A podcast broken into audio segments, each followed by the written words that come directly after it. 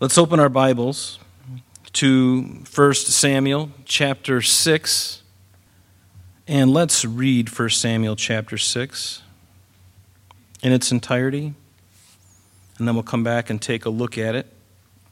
Remember, uh, before we do that, that the Philistines came against the Israelites in the town of Aphek. They had a battle and the Ark of the Covenant was brought into the battle against the Philistines. The, the Jews at the time, they, they knew what an important uh, thing the Ark of the Covenant was to them. It was the very presence of God with them. And, and, and isn't it true that if we're not careful, the thing that we believe in or the thing that we, you know, God's presence is, you know, the Shekinah glory was above that ark at, at different times in Israel's history. But we can sometimes get so focused on the object itself rather than the God of the object. And there is the problem with humanity, not just for the Jews, but also for all of us. We have a tendency to, to look at the thing that God uses rather than God Himself. And because God we can't see with our eyes, we can see an ark. And, and I think that's where the hangup is for most of us. Unbeliever and believer. We like to see things but faith is the substance of, thing, not, of things not yet seen, but the evidence of things not uh, evidence of things hoped for, but the evidence of things not yet seen. I think I got that messed up, but you, you understand what I mean. we don't need necessarily to see to believe, because seeing is not necessarily believing. In fact, you have to believe without seeing. Because how can you know that He is there if you don't believe without seeing? Because none of us have seen Jesus in the flesh like the apostles did. So we have to believe by faith. And so the Israelites brought the ark into battle with them, thinking that it was like a lucky charm, a, a, rabbit's foot, and the ark gets taken away from them. The worst thing that could have happened. National tragedy. the ark gets taken. And the Philistines, they sent it to Ashdod first, and we, we saw this in chapter 5. They sent it to, there were five different uh, cities within the, um, within the uh, five different Philistine cities Gaza, Ashkelon, Ekron, Ashdod, and Gath. And so the first place they send it is the place where their God was located, where the shrine or the temple of Dagon was, this Philistine uh, Phoenician deity of of fertility, and it was a, a an idol, half man, half uh, fish. And they bring it into their temple. The temple, you know, the Dagon falls down before Dagon, or Dagon, I'm sorry, falls down before the ark, and, the, and, the, and finally it breaks the second time. And then God strikes them with, with all kinds of plagues, boils, literally hemorrhoids. Isn't that nice? He strikes them, and they send the thing down to uh, Gath. From that point, they send it down to Gath.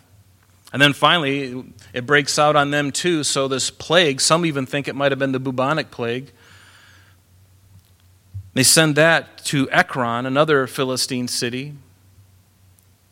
The, the plague breaks out on them too, and so they, they said, Enough with this thing. We're going to send it to Beth Shemesh. They set it on a cart and put two milk cows, hook it up that never been yoked before, and they put their calves away from them, and they, and by God's providence, they, they go on the road and they take it right to Beth Shemesh. People at Beth Shemesh um, look inside the ark. God wipes some of them out because they weren't supposed to do that, violating the word of God. And so we come to chapter 6.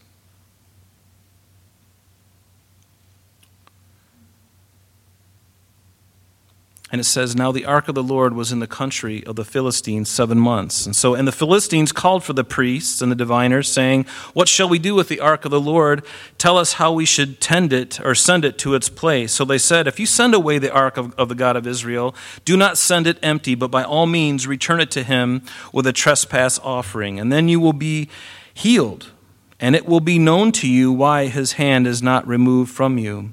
Then they said, What is the trespass offering which we will return to him? And they answered, Five golden tumors and five golden rats. according to the number of the lords of the Philistines. For the same plague was on all of you and on your lords. Therefore, you shall make images of your tumors, images of your rats that ravage the land. Notice the rats are a, a significant part of this because in the 14th century, rats were actually one of the, the main reasons, the main spreaders of the bubonic plague in Asia and Europe. Fleas and rats. It was also transmitted airborne, but notice that they were ravaging the land. And he says, And you shall give glory to the God of Israel. Perhaps he will lighten his hand from you and from your gods and from your land. Why then do you harden your hearts as the Egyptians and Pharaoh hardened their hearts when he did mighty works among them? Did they not let the people go that they might depart? Now, therefore, make a new cart Take two milk cows which had never been yoked, and hitch the cows to the cart, and take their calves home away from them. And then take the ark of the Lord and set it on the cart, and put the articles of gold which you are returning to him as a trespass offering in a chest by its side. Then send it away and let it go, and watch.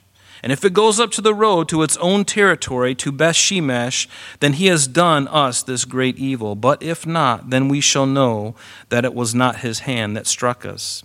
It happened to us by chance. By chance. Hmm. Then the men did so. They took two milk cows, hitched them to the cart, shut up their calves at home, and they set the ark of the Lord on the cart and the chest with the gold rats and the images of their tumors.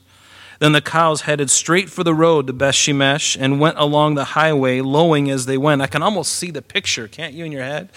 I mean, having been to Israel three times now, I, I, we, we've been to this area, and, and, I, and I can just see the contour of the land, and I can see the cart, and I can see the ark on it, and I can see the little box with the golden hemorrhoids and the, the golden rats on it. And I can see them just lowing as they go, moo, moo. You know, it looks like a milk commercial. And there they go.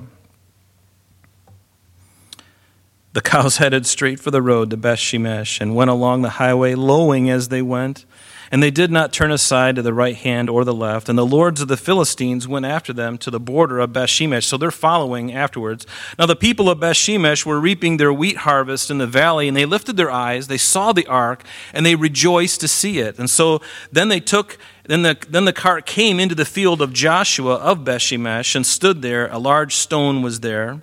So they split the wood of the cart and offered the cows as a burnt offering to the Lord. The Levites took the ark of the Lord and the chest that was with it, in which were the gold articles, and put them on the large stone.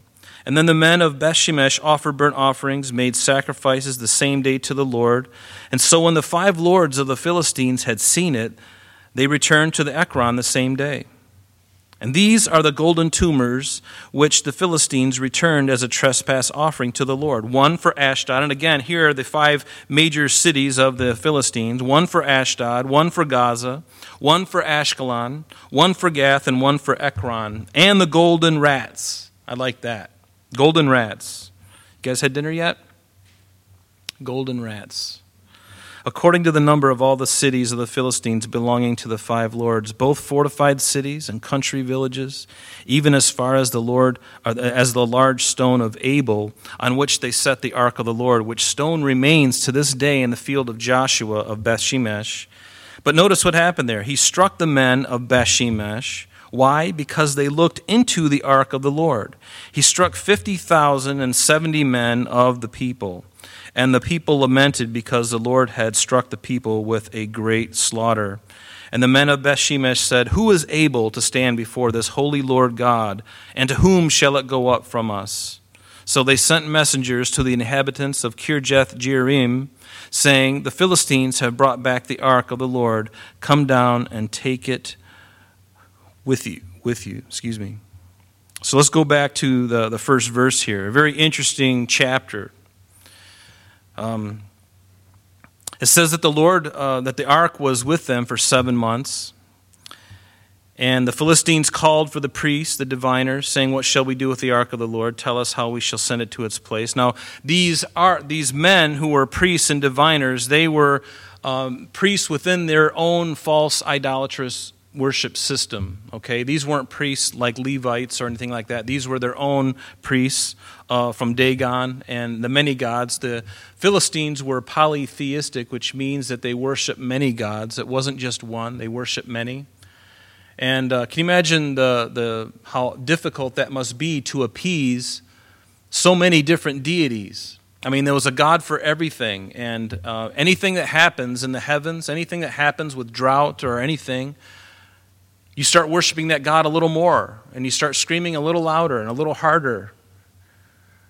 And can you imagine what an awful thing that is? Because now everything is suspicious, or you know, you're superstitious of everything that happens. Because if something happens to you, it must be because the God was angry at me, and I better find out why. But that's the way the Philistines were. Notice in verse 3, they said, If you send away the ark of the God of Israel, don't send it away empty. Notice that in their superstition, that they treat the God of Israel, Jehovah, like he's one of their polytheistic gods, like he's some, somehow he's uh, on the same level as their other gods. And the truth of the matter is, there's no one like God.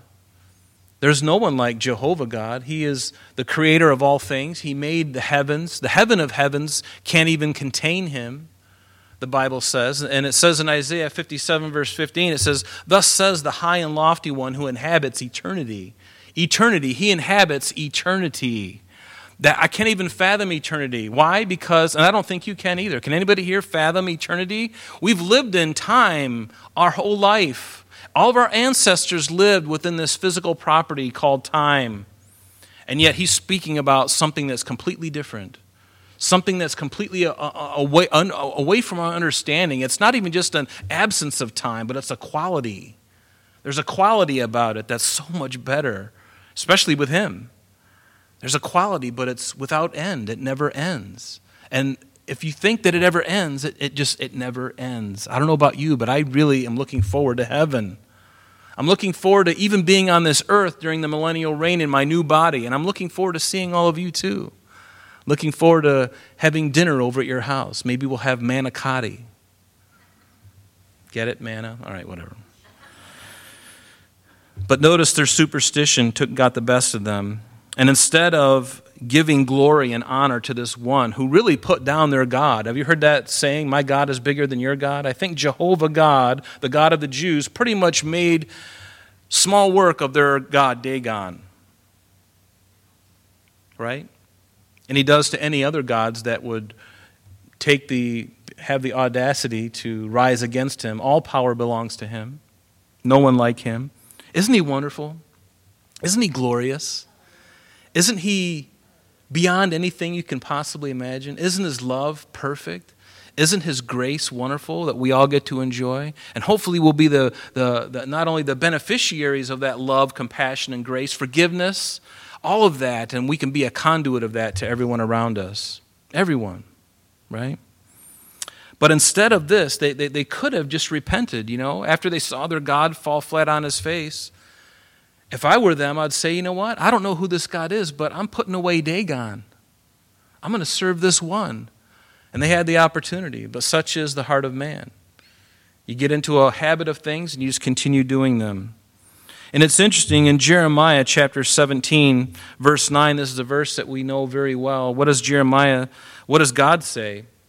That he's speaking through his prophet, he says, The heart is deceitful above all things and desperately wicked. Who can know it? There's the question that God asks. And he answers the question in verse 10 of that same chapter. He says, I, the Lord, who can. The heart is desperately wicked above all things. Who can know it? Well, there is one who can know it, and he does know it. He is, he says, I, the Lord, I search the heart, I test the mind, even to give every man according to his ways, according to the fruit of his doings. Notice, the fruit of his doings. God knows everything. He's omniscient. He knows all things. You cannot hoodwink God. There is no power that can say, Aha, I got you. There's no way. It's not happening. Try playing chess with the man who's already seen the end game, who knows all the moves. And no matter what you do, you could have, you could have been schooled by Kasparov himself. And God will say, Go ahead. Take your best shot. I'll even close my eyes. I'll even go in another room. You know, you can turn the board around, you can mix the pieces around. Just do it. Go ahead. I already know. That's the God we serve. He cannot be undone, He cannot be thwarted. His plan will not be thwarted, no matter what it is. If it's His perfect will, guess what? There's nothing in heaven above or in earth beneath that can stop God. He is a loving locomotive. Amen. and I love that. A locomotive of love. That's what He is. He's coming to your, a town near you. Hopefully, He's already been there. He's blown the whistle. But notice that Notice that they believed that if they did these things, that God would heal them. If they put the tumors and the, the gold images, if they did those things, they, they had, had a, even, even in their idolatry, they had a, a belief, a faith of some kind. You know, sometimes pagans can have more faith in God than those who purport to believe in Him. And that's really shameful when that happens. Remember that happened with Jesus in Matthew chapter 8. Remember, there was a centurion who had a servant who needed to be healed, and the servant or the centurion answered the Lord. He says, Lord, I'm not worthy that you should come under my roof, but only speak a word, and my servant will be healed. For I also am a man under authority, having soldiers under me. And I say to this one, Go, and he goes, and to another, Come, and he comes, and to my servant, Do this, and he does it. And when Jesus heard it, he marveled. Now remember, this servant, this centurion, is a Roman citizen. He's a Gentile, and he's speaking these things, and no doubt around a bunch of Jews. And here's Jesus marveling at this man.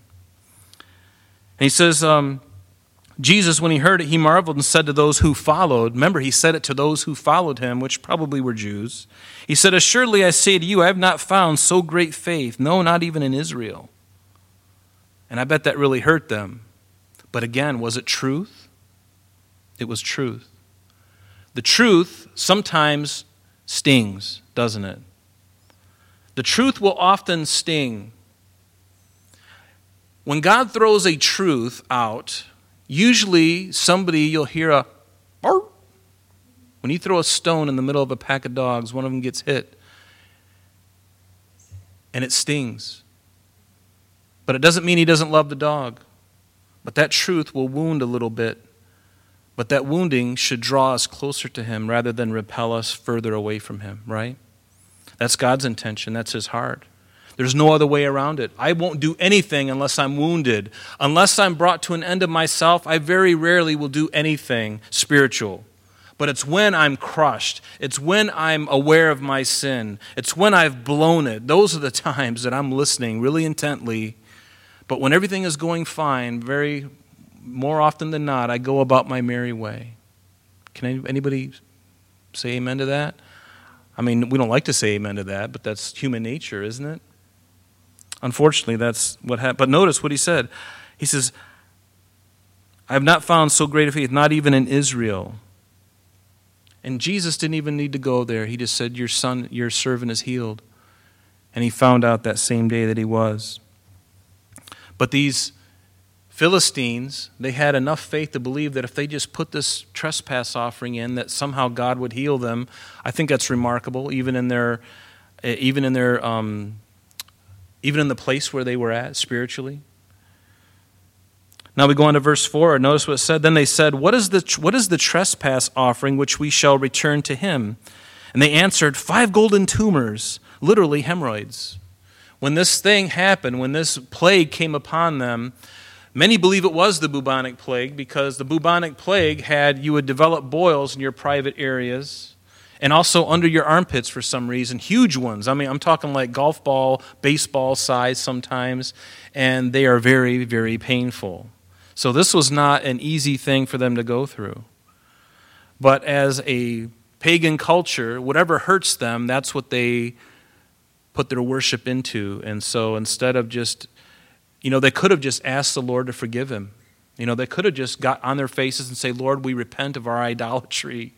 All these gods mean nothing. We bow to you alone. Lord, please heal us. And you know what? I bet the Lord would have said, Oh, wonderful. And I bet he would have done it. I bet he would have done it if they would have cried out to him. But they didn't. So they put five golden tumors, five golden rats, according to the number of the lords of the Philistines, for the same plague was on all of, the, of you and your lords. Notice they put not only the, the, the, the cause of it, but also the effect. Does that make sense? The cause and the effect. What was the cause of it? Or what was the spreader of it? The rats. And the tumors were the result of it. So the cause of it and the effect of it, they make gold images out of those things because they know no better. So they're like, we better cover all of our bases. So they do that. And because they were polytheistic, they wanted to make sure that if they thought they had offended any one of those gods, that they would do whatever they could to appease him. But superstition was something that really ruled them. Superstition is actually a belief or practice resulting from ignorance, uh, the fear of the unknown. It's also a trust in magic or chance or a false conception of causation. That's what superstition is. And our country is filled with superstition. I was brought up with superstition. You know, the black cat, the number 13, Friday the 13th, you know, don't step on a crack, you make your mother, you know, break your mother's back. Um, you know, if a bird hits a window, it's bad luck. You know, there's all kinds of don't go underneath a ladder, that's bad luck. And, you know, knock on wood, all these things. And in every culture, every culture in the world, and I've been over to Bulgaria, I've been over to Israel, they all have their different superstitions, and it's embedded in our upbringing. How many times you say good luck to somebody? Not that it's a sin to say good luck. I mean, and that's not going to send anybody to hell, right? Re, you know, rejecting Christ to the end is going to send us to hell if we're not born again. But saying those things aren't going to send you to hell or anything. But you know what? I, I've often caught myself thinking differently about the things that are very prevalent in our culture. Instead of saying good luck, I say the Lord bless you. you know, that's really more accurate. That's really what I, because luck has nothing to do with it. Luck has nothing to do with it. It has nothing. And I believe, this is my opinion, I believe that we don't honor the Lord when we hold to such superstitions because for the child of God, nothing is left to chance. There's no such thing as good luck or coincidence. There's God incidents where we find we find ourselves in certain places and we're amazed at how the Lord could have orchestrated that. I can't tell you how many times in my life that's occurred. Where I've been someplace at the right place at the right time, and if I had only brushed my teeth three seconds more or less that morning, I would have missed the opportunity. That blows my mind. Does that blow your mind? That means that my life, everything, even when I'm not even think about it, because the Lord knows. And if He really wants me to meet something or to be in touch with someone or something to happen, believe me, He can say, Well, Rob's taking his time. He's not really thinking about anything. Well, I'm just going to delay them a little bit because I got a, a rendezvous. And I tell you what, that's really amazing to consider because it happens, and it happens too much for it to be coincidence. There is no coincidence, there is only God incidence. Amen? So be encouraged by that. Be encouraged by that. But superstition is really a misplaced trust. It's not trusting God, and really what it does is it exposes unbelief in our hearts when we, when we say that the cause is something else other than God Himself. We have to trust Him. Everything that comes in and out of our life, whether it's good, positive, or indifferent, whatever it may be, it is all by the hand of a loving God who knows all things.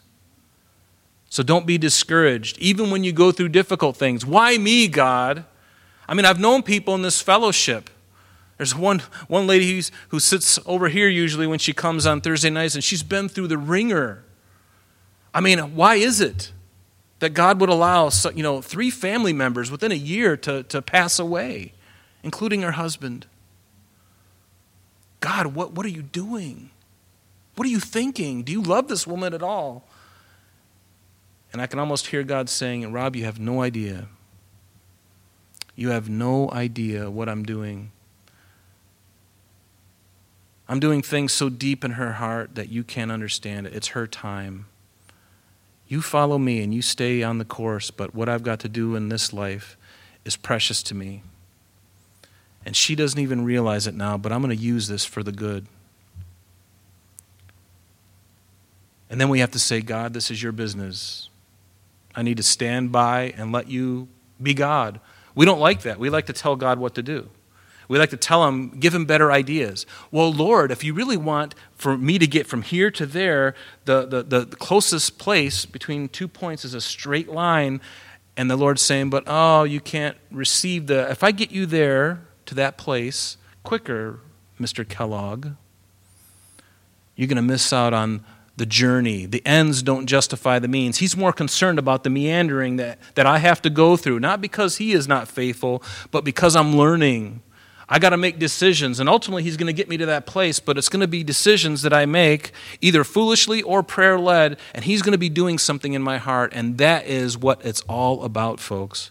In fact, I think the journey is more just as important as the final destination. Because if I get to the final destination without the journey, I'm going to be there premature. I'm going to be like a, boy, a baby that's born a few months too early. Does that make sense? There's something in the waiting, there's something in it that cannot be done any other way. There's no Cliff's Notes, there's no shortcut. It has to be done that way. And God knows what He's doing. There is no other way around it. And yet, it's interesting that the Bible doesn't apologize about, about um, superstition in the lives of people, even in the Bible. Not necessarily the apostles or the major characters of the Bible, but even, you know, like the shadow of Peter passing by in the book of Acts, chapter 5. There was a, people became superstitious that if he just passed by and the shadow came across me, I'd be healed. So, you know, I'd roll out. If I'm a quadriplegic, I would roll out into the street. And maybe when the sun comes down, you know, around four o'clock, I got to roll out in front of him and get all dusty. And maybe, just maybe, the shadow of Peter would come upon me. Or what does it say in Acts 19? A handkerchief or an apron from the Apostle Paul. Can you imagine that? Oh, let me get out my hanky. I got kind of a sneeze here. Oh, here you go. Oh, thank you, brother. Is that what healed the people? Or was it faith in the God who Paul believed in? See, God even allows these things, right? The men throwing Jonah overboard, was it because they were superstitious? Somebody made God mad. Somebody made one of the God mad, one of the gods mad. Did you make Poseidon mad? Oh, you got to go overboard. We've got to get rid of you. What about Paul when he was on the island of Malta and the viper struck out from the, from the fire and fastened to his hand? Probably some kind of venomous beast, the Bible tells us. In Florida, I knew about venomous beasts. I used to live on Pine Island, and back in the early, you know, middle 70s, you know, it was fairly uninhabited. I mean, there was a few people. But it was the tropics. I mean, it was a real island, and you get to it by two bridges. My grandfather had a woodpile, and it was, had coral snakes. He's out there killing coral snakes every other day. Coral snakes. These are like really bad news, like one bite, 45 minutes, you're in glory kind of thing, right? But thank God I never saw any of those.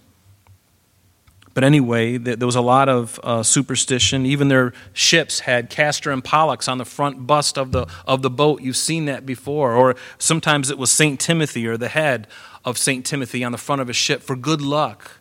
And they did these things. And all throughout history, we see that. And even today, in sports and music, there are uh, things that people do. Did you hear about this? The Detroit Red, Red Wings had a legend of the octopus. Have you heard of this?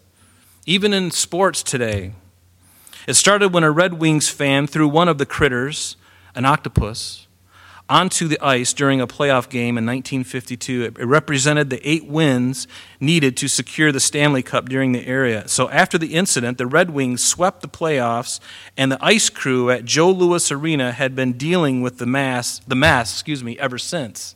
So that the fans were starting to throw octopus or octopi out on the uh, thing, and because it, it helped them win the game, they thought they had a causation, a false causation, right?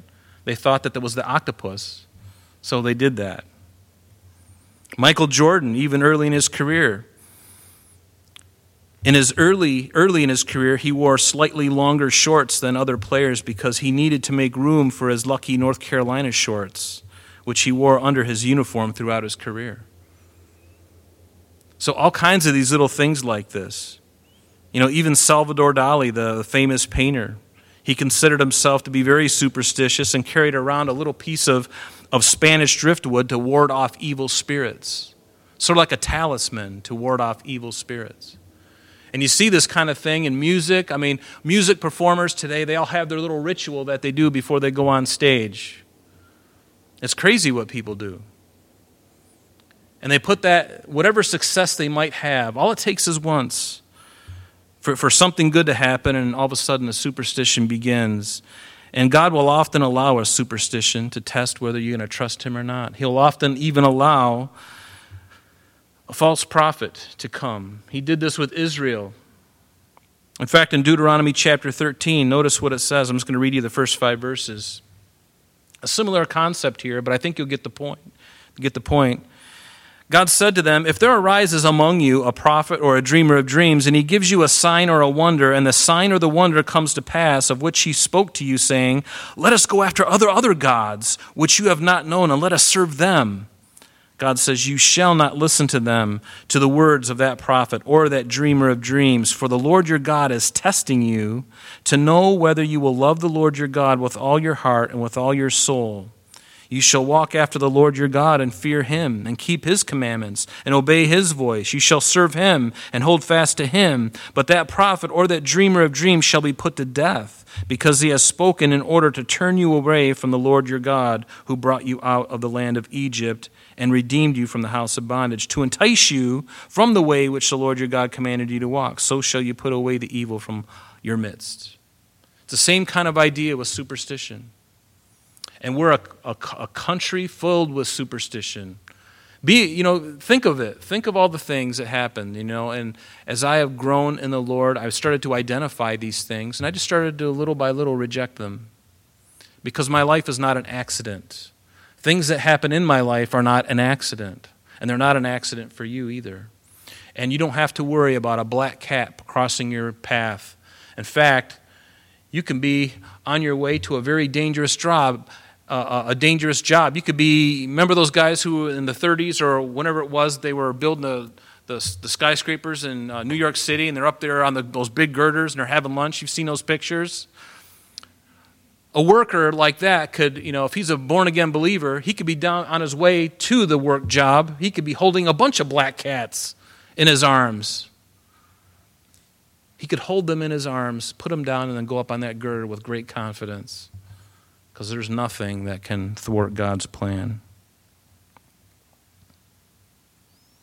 So, notice the five golden tumors, the five golden rats. It's interesting that they say that it was upon the five lords of the Philistines, even though this account that we have only seems to record three of them. We hear about Ashdod, which is in 1 Samuel chapter 5 verse 1. We hear of Gath, which is in chapter 5 verse 8. We also hear of Ekron, chapter 5 verse 10, but we don't hear of Ashkelon and we don't hear of um, of uh, Gaza. But evidently it happened there as well. And I wonder if you look at 1 Samuel chapter 5 verse 8, remember the ark was passing around and there came a point in 1 Samuel chapter 5 verse 8 that they, um, that they sent and gathered to themselves all the lords of the Philistines. And they said, What shall we do with the ark of the God of Israel? And, and when they get together like this, what is basically happening? It's spreading. right? We don't hear about Gaza, we don't hear about Ashkelon, you know, the ark going there, but as they held this meeting and they all got together, what happens probably when they were together? The bubonic plague or the plague, whatever it is, starts to spread. So in verse 5, it says, Therefore you shall make images of your tumors and images of your rats that ravage the land. You shall give glory to the God of Israel. Perhaps he will lighten his hand from you, from your gods, and from your land. He says, Why then do you hard your hearts, harden your hearts as the Egyptians and Pharaoh hardened their hearts? Remember that in Exodus? God was bringing judgment upon all the gods of Egypt and every single time that their God was defeated, whether it was the God of the Nile, the God of the land, whatever it was, they instead of hardening instead of giving their heart over and allowing God's people to go free, Pharaoh hardened his heart. And there came a point when he began to harden his heart so much, there's, it's recorded for us two or three times in those chapters that Pharaoh hardened, or God hardened Pharaoh's heart. You know, there's a time when we can harden our hearts so much, God says, Is that what you really want? Is that what you really want? Is that the attitude that you really want? And God will allow your heart to be hard because you choose to make your hard your heart hard. He's always there trying to soften that with oil, like the song we sing, soften my heart with oil. By the Spirit of God. The Spirit of God is able to do that. But they didn't want anything to do with it, and their heart became hard. And so these diviners and these priests of the of this uh, of the Philistines, why are you hardening your hearts like Pharaoh? When he did mighty things among them, they, and, but they did, not, they did not let the people go that they might depart. Now, therefore, verse 7 make a new cart and take two milk cows that have never been yoked. Have you ever tried to yoke two cows that have never been yoked before? They don't really like it too much. It takes the Spirit of God to put a yoke on two cows that have never been yoked. God has to be in control. It's sort of like getting on a bull for the first time that's never been broken. Try that sometime. You know, get get your uh, get your spurs on, get your you know your leather uh, chaps on and your cowboy hat, and get that toothpick sticking out like that. Hop on that beast, and guess what? You're in traction because that thing is going to throw you several hundred yards away, where no one will see you ever again. right? But they put this yoke on these, on these two cows, and, and then to make matters worse, they take their calves from them, their young ones, which is kind of a problem. And then they said, Take the ark of the Lord and set it on the, on the cart, and put the articles of gold which you are returning to him as a trespass offering in a chest by its side, then send it away and let it go. And so, you know, and this is interesting because this is where the children of Israel really learned a really bad example because we read in 2 Samuel chapter 6, remember, when David, uh, you know, nearly 100 years after the event that we're looking at tonight, at least, at least 70 or 80 years, maybe 90, close to 100, David finally, when the ark rested in Abinadab's house there in, in, um, in Kirjath Jearim, David decides, you know, I'm king, I'm going to go and grab the ark and bring it back in. And so he does. But the last time they hear of the ark, prior to that, the, the big noise about what had happened, how the ark got there, ultimately was that it was brought on a wooden cart. So David is thinking to himself, you know what? We can do this even quicker. We can get this done before lunch. Let's just get this done, right? So they put the, they put the ark on a new cart. They have the animals drive it. David's dancing. Music's blaring. It's great, wonderful in Ahio, the thing hits a, a pothole in the road. In Ahio and Uzzah, these two men were there next to the cart, and the ark's about to fall, so Ahio reaches up, or Uzzah, I'm sorry, to secure the ark, and the Lord smotes him right there, brings him to death. And so, David, they took the ark and they put it into Obed Edom's house, not too far away, and there it stayed for three months before David would attempt it again. But the next time he knew what had went wrong. He says to the, the you can read this in um, uh, certainly 2 Samuel chapter 6, but also in 1 Chronicles chapter 15, the first 13 verses.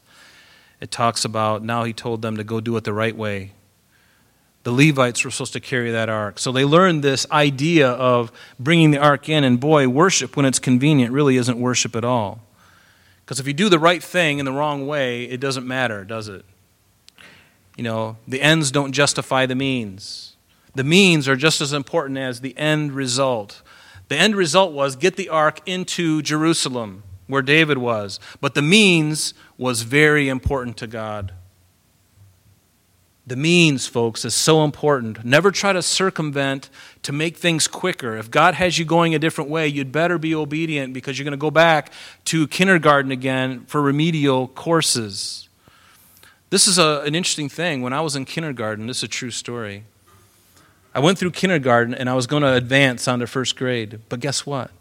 They told me that I was immature and that I wasn't ready for first grade. I had to actually repeat kindergarten again. It's a true story because whenever my teacher would turn her head, I would run out the door and she wouldn't even know that I was gone or she didn't know where I went. And I would play in the park across the street where I lived all day until the kids came home from school. And I was even smart enough to get couple, my friend John, who lived across the street. He had some papers, you know, the papers that you get when you're drawing and doing things, circling different colors and stuff. He would give me some of his papers. And I would look like I went to school. And I did this for a number of times until they finally caught up with me and then I was busted. I was immature. I had to return back to kindergarten again. Kindergarten, folks. So, but notice verse 8 back in our text. It says that the ark of the Lord, they set it on the cart, they put the articles of gold in it for the trespass offering. And did you, did you know that God never required gold as a trespass offering? To the Jews, God had a very prescribed thing. We won't go into it tonight, but in Leviticus chapter 5, if you look at the first six verses, there was a very specific prescribed thing for a trespass offering. And of course, they didn't know because they were pagans. They were doing the best that they could. But God never required the gold, they could have kept it for themselves. All they had to do was get the thing out of there and, and give it back to Israel, and they all would have been probably been just fine. And they probably would have healed quicker if they gave their heart to the Lord and repented of their deeds, right? But God cannot be appeased by gold or things that are valuable to a man. What does it say in Psalm 51? You did not desire sacrifice or else I would give it. You did not delight in burnt offering. The sacrifices of God are what? A broken spirit, a broken and a contrite heart. These, O God, you will not despise. See, God is more concerned and interested about true devotion and repentance. He's more interested in that than anything we can possibly do. Anything we can possibly do. You can read uh, Isaiah chapter 1, uh, uh, verses 11 through 20, and it kind of uh, brings that even more into, into view. But notice what they said in verse 9 and watch. If this cart with the oxen, you know, the milk cows attached to it, if it goes up the road to its own territory, to Beth Shemesh, then he has done this great evil. But if not, then we shall know that it is not his hand that struck us, and it happened to us by chance. Do you see the if then statement that's there? Underline those two words. And notice it says, and watch, if. Circle the word if. And then after, uh, after Beth Shemesh, circle then. If if it goes up to the road, here they are, this chance. If it goes, then. So they're already a, assuming a cause for this. If this happens, then this is what it means. It would have been better if they'd have just obeyed the Lord and they could have bypassed the whole thing. But notice that God gives these conditional statements to his people too. I call them if then statements. They're conditional statements. It means that God says, if you do these things, then I will do this. Sometimes God has non conditional or unconditional statements where he tells Abraham, Abraham, this is what I'm going to do, and there's nothing you can do to make it happen. I, this is my promise to you. I'm going to make of you a, a great nation. I'm going to make of you, uh, the, your, your, your descendants are going to be like the sand of the sea, like the stars in heaven for multitude. That's an unconditional promise. But there were other promises where God says to the children of Israel, if you do this, then I will do this. And there's our responsibility. There's our obedience. There's our devotion. And it's always good to obey the Lord. Obey Him, even when it, it, it hurts you. Obey Him, even if you don't like what's going to happen. Because believe me, the harder thing to do is to be obedient. It is always easy to do the wrong thing. It's easy. You don't have to think about it. You're born with it inside of you. This old nature that's within you is so willing to just do the, the easy thing. It's easy. Just let it slide, man. Just forget about it. Everybody's doing it. I mean, what's your problem? Are you holier than thou now? Have you heard anybody tell you that? doing the right thing always is more difficult. It's always going to cost. And believe me, that is worship in itself. But there's no such thing as luck or chance. It says, Then the men did so, verse 10. They took the two cows, they hitched them to the cart, shut up their calves at home. They set the ark of the Lord on the cart, the chest with the gold rats and the images. And then, verse 12, the cows headed straight on the road to Beth Shemesh, went along the road. And the, the Philistines followed right behind until it got to Beth Shemesh. Can you just see the, this group of men, you know, following this ark with the cows? I mean, you, you can picture it in your mind. And they're just going, wow, what, what, I've never seen anything like this before. I mean, these are cows that have never been yoked, and their, cow, their, their, their, their young ones are locked up, and they care about those young ones. God put it in them to do that, and yet now they are going without them to a place that we didn't even hit them in the rear end with a switch. We just put the thing on there and hooked them up, and they just started walking. Miracle of miracles. Lowing as they go, content. Mmm. Mmm. Was a divine test. Now the people of Bethshemesh were reaping their wheat harvest in the valley. They lifted their eyes, saw the ark. They rejoiced to see it. Of course, it was one of the greatest things, that, you know, for them to have their ark back after being lost to their enemy for seven months. Right? Ark came into the field of Joshua of Bethshemesh and stood there, and a large stone was there. So they split the wood of the cart and they offered the cows as a burnt offering. Well, that sounds kind of like a bad deal for the cows. And the Levites took the ark of the Lord and, they, and the chest that was with it, in which were the articles of gold. They put them on the large stone. Then the men of Bethshemesh offered burnt offerings and made sacrifices the same day. And, and who knows if these men were really Levites or not. So they're probably not doing things exactly the right way either. But now at least the ark is in, in Israel's hands. It says verse 16 So when the five lords of the Philistines had seen it, they returned to Ekron the same day, probably wiping their forehead and going, Phew finally we got that thing out of our out of our out of our way. These are the golden tumors, the golden hemorrhoids. That's kind of nice to say. Let's say it again just because it's fun. Golden hemorrhoids. Golden hemorrhoids. One for Ashdod, one for Gaza, one for Ashkelon, one for Gath, one for Ekron. Notice verse 18. And the golden rats, according to the number of all the cities of the Philistines belonging to the five lords. We already mentioned those five cities. Both fortified cities, country villages, even as far as the large stone of Abel on which they set the ark. Notice verse 19, though, a minor chord is struck because the men of Bethshemesh, and you know, honestly, I would be one of these guys that was struck down by God because the curiosity would kill me, literally. Uh, if, if I knew that the ark was there, in fact, if I was if I was mischievous and I went to Israel and we went down into the underneath, you know, we, we make this, we go down what they call the rabbi's tunnel, and there's all kinds of little places where you can sneak off and get lost underneath the Temple Mount. I'd love to do that just for fun. But then to find the ark, maybe covered up somewhere, wouldn't that be nice? And then just because I'm a Gentile, I know better, but, you know, I would have this desire to want to go peek, to open it up. It'd be like Indiana Jones where my flesh starts to melt off my face, you know I'd be one of those guys that would be toast. But I'd be in glory. yeah, yeah, maybe, right? yeah, but I'd be one of those people that want to do that. But that's what they did. They looked inside the ark, and he struck 50,070 men of the people, and the people lamented because the Lord had struck the people with a great slaughter and because uh, only Aaron and his sons, uh, which were of the Kohathites, they were to cover the articles in the Holy of Holies. Um, later on, when the when the um, when the priesthood would get set up under David and it would be more um, official, they would actually be the ones that would cover these things, and and there would be another group of Kohathites that would move it when it was time to move, but they weren't even allowed to peek in it. Not even, the, not even Aaron and his sons, they weren't allowed to open that ark. Once it was done, it was done. They weren't even to look inside of it. So much less these gentlemen who probably weren't even Levites themselves, perhaps. Or if they were, they weren't Levites of the Kohathites. They weren't high priests, like, but they weren't even supposed to look inside. And so God is serious about these things.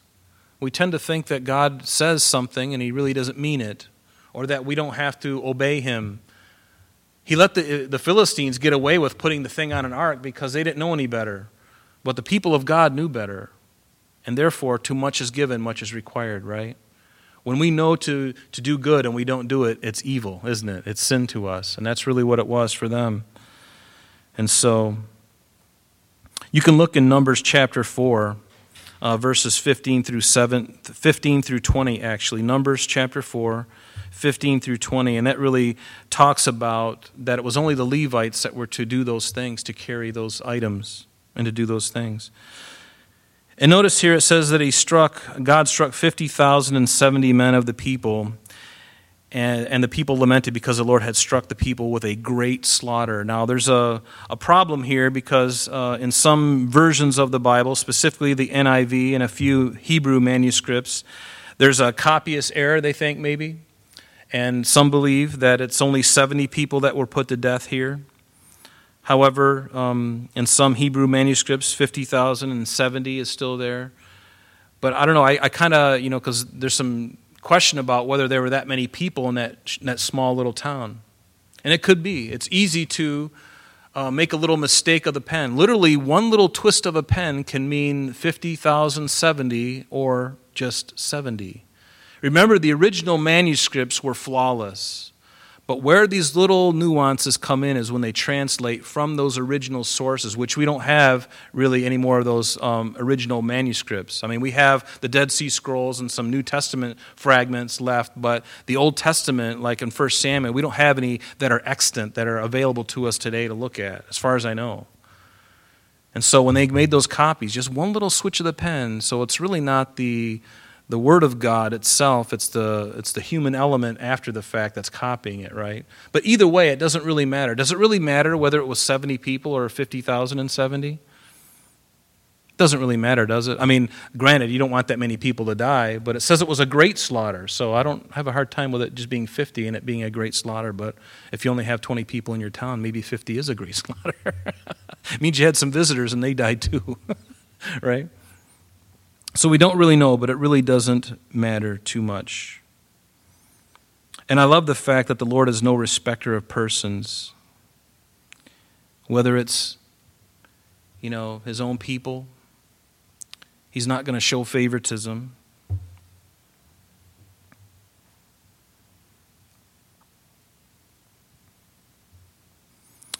Verse 20 it says, In the and the men of Bethshemesh said, Who is able to stand before this holy Lord God, before this Jehovah God? And to whom shall it go up from us? So they had a healthy respect, a healthy reverence for it as well. So they sent messengers to the inhabitants of Kirjath Jearim, saying, The Philistines have brought back the ark of the Lord. Now come down and take it up with you. And so that's exactly what happens and it stays there in the house of Abinadab for, um, we're going to see in the next chapter that it says that it was 20 years, but it was actually more like 100 years. Because there's probably been another, another 20 years before it would, before Saul would be king. Saul was king for how many years? 40 years. And then after Saul, there was David. When did he get coronated?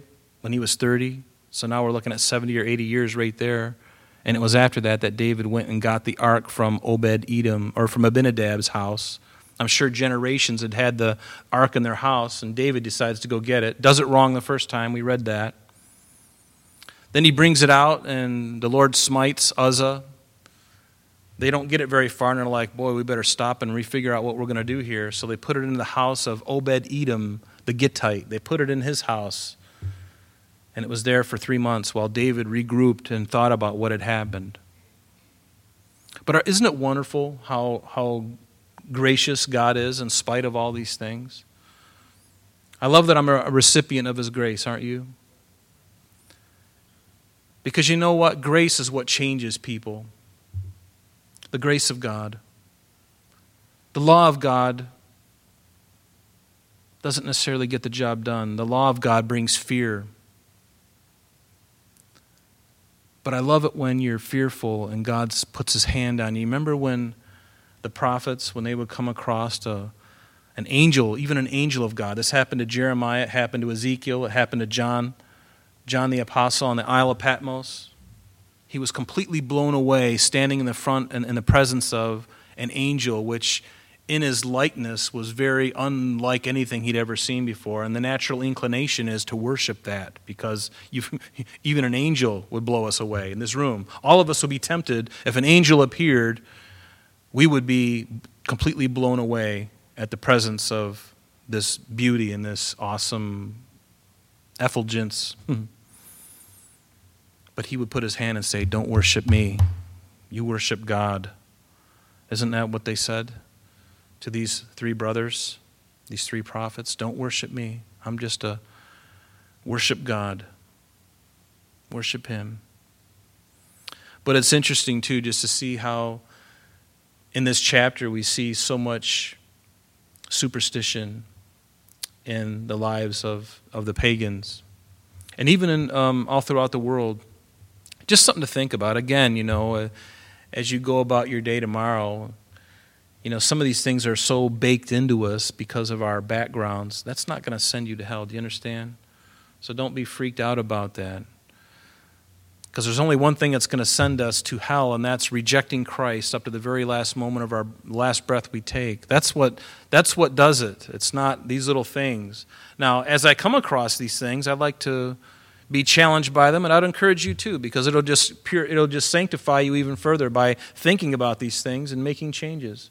And we give glory to Him when we do that, right? Because then I'm not putting my faith in some kind of causation, other causation. I'll be giving thanks and saying, Lord, you're the one who allowed this.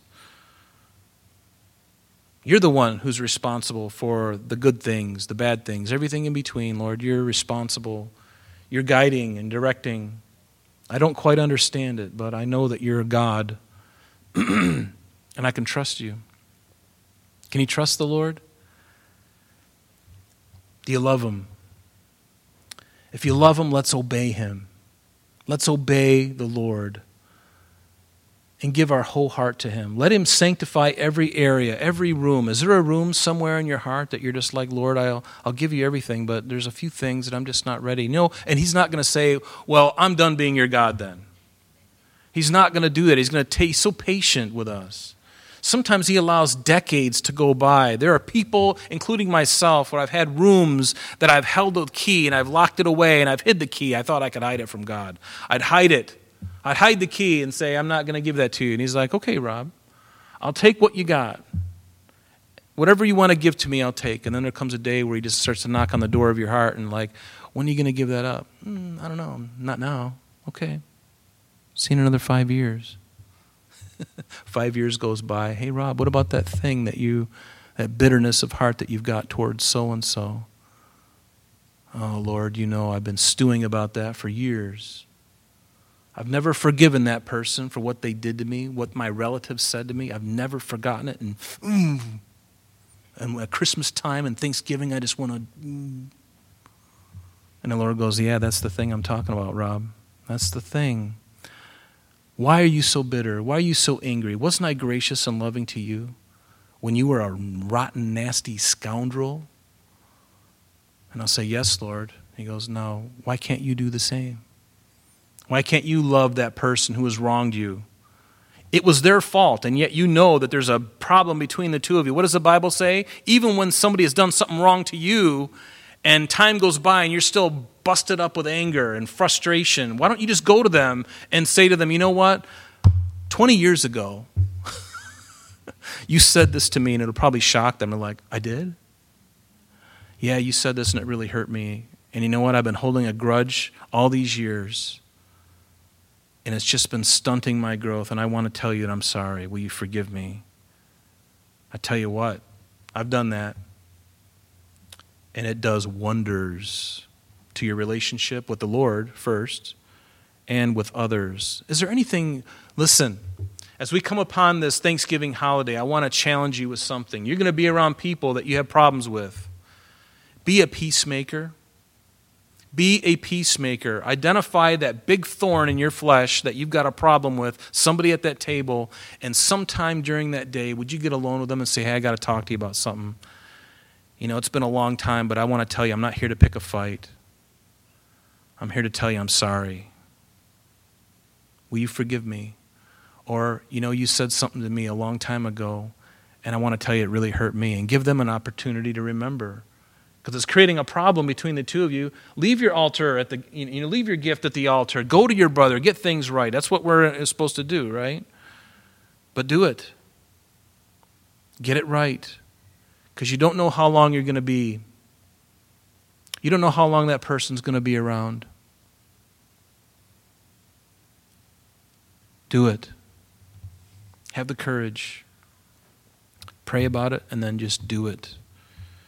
Is your throat, is your heart going to feel like it's up in your throat and your palms are going to be sweating? Maybe, but just do it. Be obedient and do the right thing. You're going to gain something out of it. It's going to be a blessing. Why don't we stand? Let's pray. Father, we come before you. We thank you, Lord, for the exhortation in your word, Lord. We thank you, Lord, that your word doesn't sanitize these things. Even the superstition that we see, um, certainly all throughout the word of God at different times, Lord, we see this in action. Lord, it's not your fault, it's, it's the people, it's all of us, Lord. But Lord, forgive us for those times that we have put something else in your place. When we have said it must have been this, it must have been by chance, I just got lucky. it Must have been a coincidence, Lord. May those things evaporate from our hearts and our minds. Maybe may the vocabulary terms just go from us, Lord. May we give all things and all glory to you. We thank you for tonight, Lord. And would you please, Lord, heal us, heal our land, protect us, God, draw near to us, bless this country. We ask in Jesus' name. Amen.